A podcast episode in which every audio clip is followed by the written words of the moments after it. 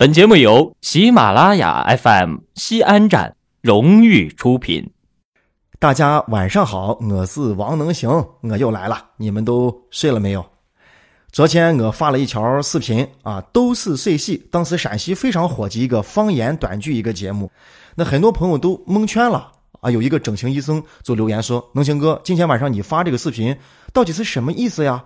我都看了一遍了，我不知道你到底想表达什么。”我就跟他说：“我说你真瓷，哎，你这个就是吸铁石那一种瓷。你再去看一遍，那里说啊有能行哥演的呢，要不然我发这个视频我是耍呢，我是弄怂呢。好好看一遍。”过了一会儿又回来了，留言说：“哎呀，能行哥，我终于我看见你了，刚才没说我都没注意。哎呀，现在回过头来看，这里边凑你演技最好，太传神了。哎呀，你演的那条狗啊，真的特别棒。”啊。能行哥，你当时真的有那么赔吗？你现在都黑了好多。能行哥，你那个台词少而精，旺旺，真是减精之笔呀！我的妈呀，这是一个什么样的智商？我我现在能不能不说你是吸血石那个词？我能不能直接说你是瓷锤那个词？咱们国家的大的政策跟方向你是要懂的嘛？国家的广建总局都规定了，建国以后动物呢是不能成精的。我是个人。我知道你在开玩笑，好好再去看一遍，真的是我演的啊！跑哒哒哒，第三遍一看，然后哦，能行哥，我不开玩笑了，你演的那个爸爸呀，真的演的挺好的，很日系，很日系啊！就是你现在看起来比当时要年轻多了啊！原来你的真名叫高原呀！哎呦，你到底是个什么智商？你到底是什么智商？你给我，你好好说，悄悄说，我不打你。我就跟他说，我说里边那个蓝短袖牛仔裤那个人，那是我演的，再去看上一遍。过了一会儿跑来了，说：“呀，原来能行哥那个人是你啊，太瘦了，我都没有认出来。”哎，对了，能行哥，你现在的钩子跟当时那个演戏的钩子还一样翘吗？啊，我说什么意思？你准备要给我整一下钩子？人家就说了一句：“能行哥，我跟你说，现在这个社会除了灵魂不能整，没有什么是不能整的。”也突然一下这么严肃认真，这么有哲理，我就不会了。我只能说一句，嗯，对着呢。呃，就是那句老话说的好嘛，狗还是那条狗，人有时候不是人。我我怎么总觉得今天好像在骂谁？你肯定没有想到，我前面讲那么多都不重要。现在问题来了，这位整形医生一共看了几遍视频？四遍。你看，一个人就看了四遍，这个点击率嚓嚓嚓嚓就上去了。我们再来看，还有一条留言啊，这位朋友说说能行哥，我这朋友跟我说，你现在正在跟他谈恋爱啊，你在外头胡成呢，你说我是公布还是不公布？我直接就跟他说，我说是这样吧，你让跟我有私生子的先公布，你先排队啊，咱们这个外面胡成的谈恋爱的往后都排一排，靠一靠。你看，充分说明了一个问题，就是能行哥现在可能已经火了，已经开始有人拿我操绯闻了。太恐怖了！你们周末谁到渭南来？能不能给我捎一卷红气毯？我想走红气毯。你们能不能拿着电焊，拿拿一块铁焊 焊出那个闪光？我想带着美镜走一下红气毯，感受一下这个感觉，好吗？纪检我们就选在信达的这个步行街裤头摊位前，好吗？周末呢，能行哥是劳了两天，非常的累啊。但周一呢，虽然我上了一天班，但是我的精神状态还是给缓过来了，感觉状态好多了。为什么呢？因为上班使我快乐呀，我的心里只有工作。缓过来了，缓过来了。然后我记得那一天主持完婚礼啊，非常的乏，我就坐在那个酒店的大厅那个椅子上，在那儿歇着。服务员也很心疼我，看我有有眼泪，就给我泼了一杯煎茶，我在那儿喝茶。吃席的人呢，吃完了，慢慢就开始往出走。我旁边这个时候呢，就站了一个婶婶啊，那手里边拿着这个打包好的肉啊、馍呀啥的，就站那儿了，开始等人呢。等人的时候，我就看他左手提着袋子，右手就开始抠牙，哎，在那抠牙。抠抠抠，可能牙缝里边可能那吃盒那肉啊，或者是那馍啥的，那陪渣渣就在那儿，然后抠下来看了一眼，忒一弹，我眼看着那个裴丽丽从空中美妙的弧线接到给我泼的那一杯煎茶里边了，嗯，没有水花，水花压的很好，十分。啊，当时我就在想，我应该我应该怎么处理这一杯煎茶刚泼上的，隆隆里肯定好，又不能浪费水，那我反正也没别人看见，那我就一个人。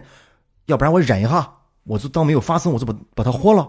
毕竟我原来吃饭，吃完饭之后在盘子里边还发现过一条青虫嘛，是吧？这算个啥嘛？人家婶婶嚼过的，还有一点味道在里边馍嘛，粮食嘛，没有啥。但是想了一下，我觉得可能我自己的良心我都我都过不去。那我就想，那我就跟这婶婶说呀，我说你把这你把这那磨渣渣弹到我杯子里头了。但我一想也不能说，我一说的话，那婶婶万一说，那你这行，我娃这行，你信出来，你信出来，婶婶婶不爱吃了啊？你咋个证明这次婶婶家里说这馍渣渣？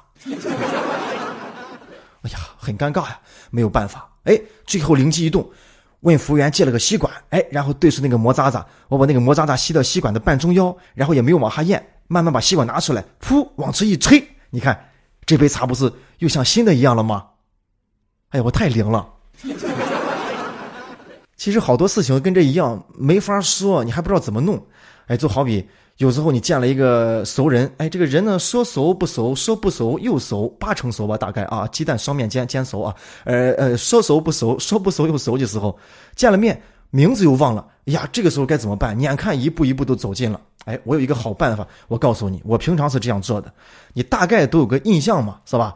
比如说你见到王能行了啊，你记不得后面是啥了，哎，你见到他说，哎呀，王四，哎呀，小王同学嘞呀，真是好久不见了啊，哎，就把这个就抹过去了。你要是忘了他姓啥，光记得后面一个字，那也也挺棒。见了面之后，哎，醒醒，哎呀，醒醒，哎呀，好久不见了，你真是啊，你现在还行不行，道姐啊？哎，蓝色小药丸吗？啊，是，哎。哈哈哈哈哈！这个时候你肯定要说了，农行哥呀，我对这个人已经恍惚了，我名字整个我都不记得了，我该怎么办？这个时候呢，就是考验你演技的时候。我跟你说啊，主动上前走近他，拍肩膀，开始跟他搭话。你发现没有啊？越是关系好的兄弟朋友啊，说话的时候前面都不会加名字的，都是直接说话。反而是不太熟的朋友或者跟同事之间有什么工作，才会前面加上名字，要叫他一下，才能把这个事办了。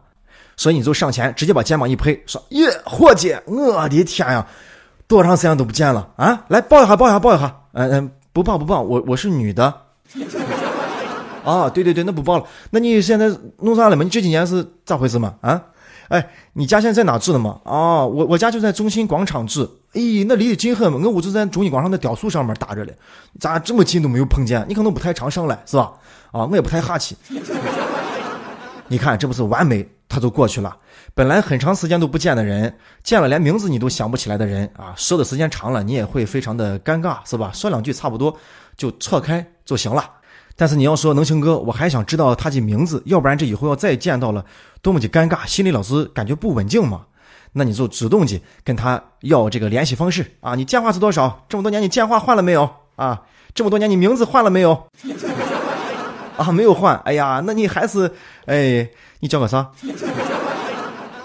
刚才这个情况呢，就是你百分之八十九十都认定对方是熟人，只不过好久没有见，你的同学啊朋友可以这样搞一下，最后呢也不会特别的尴尬啊，你放心。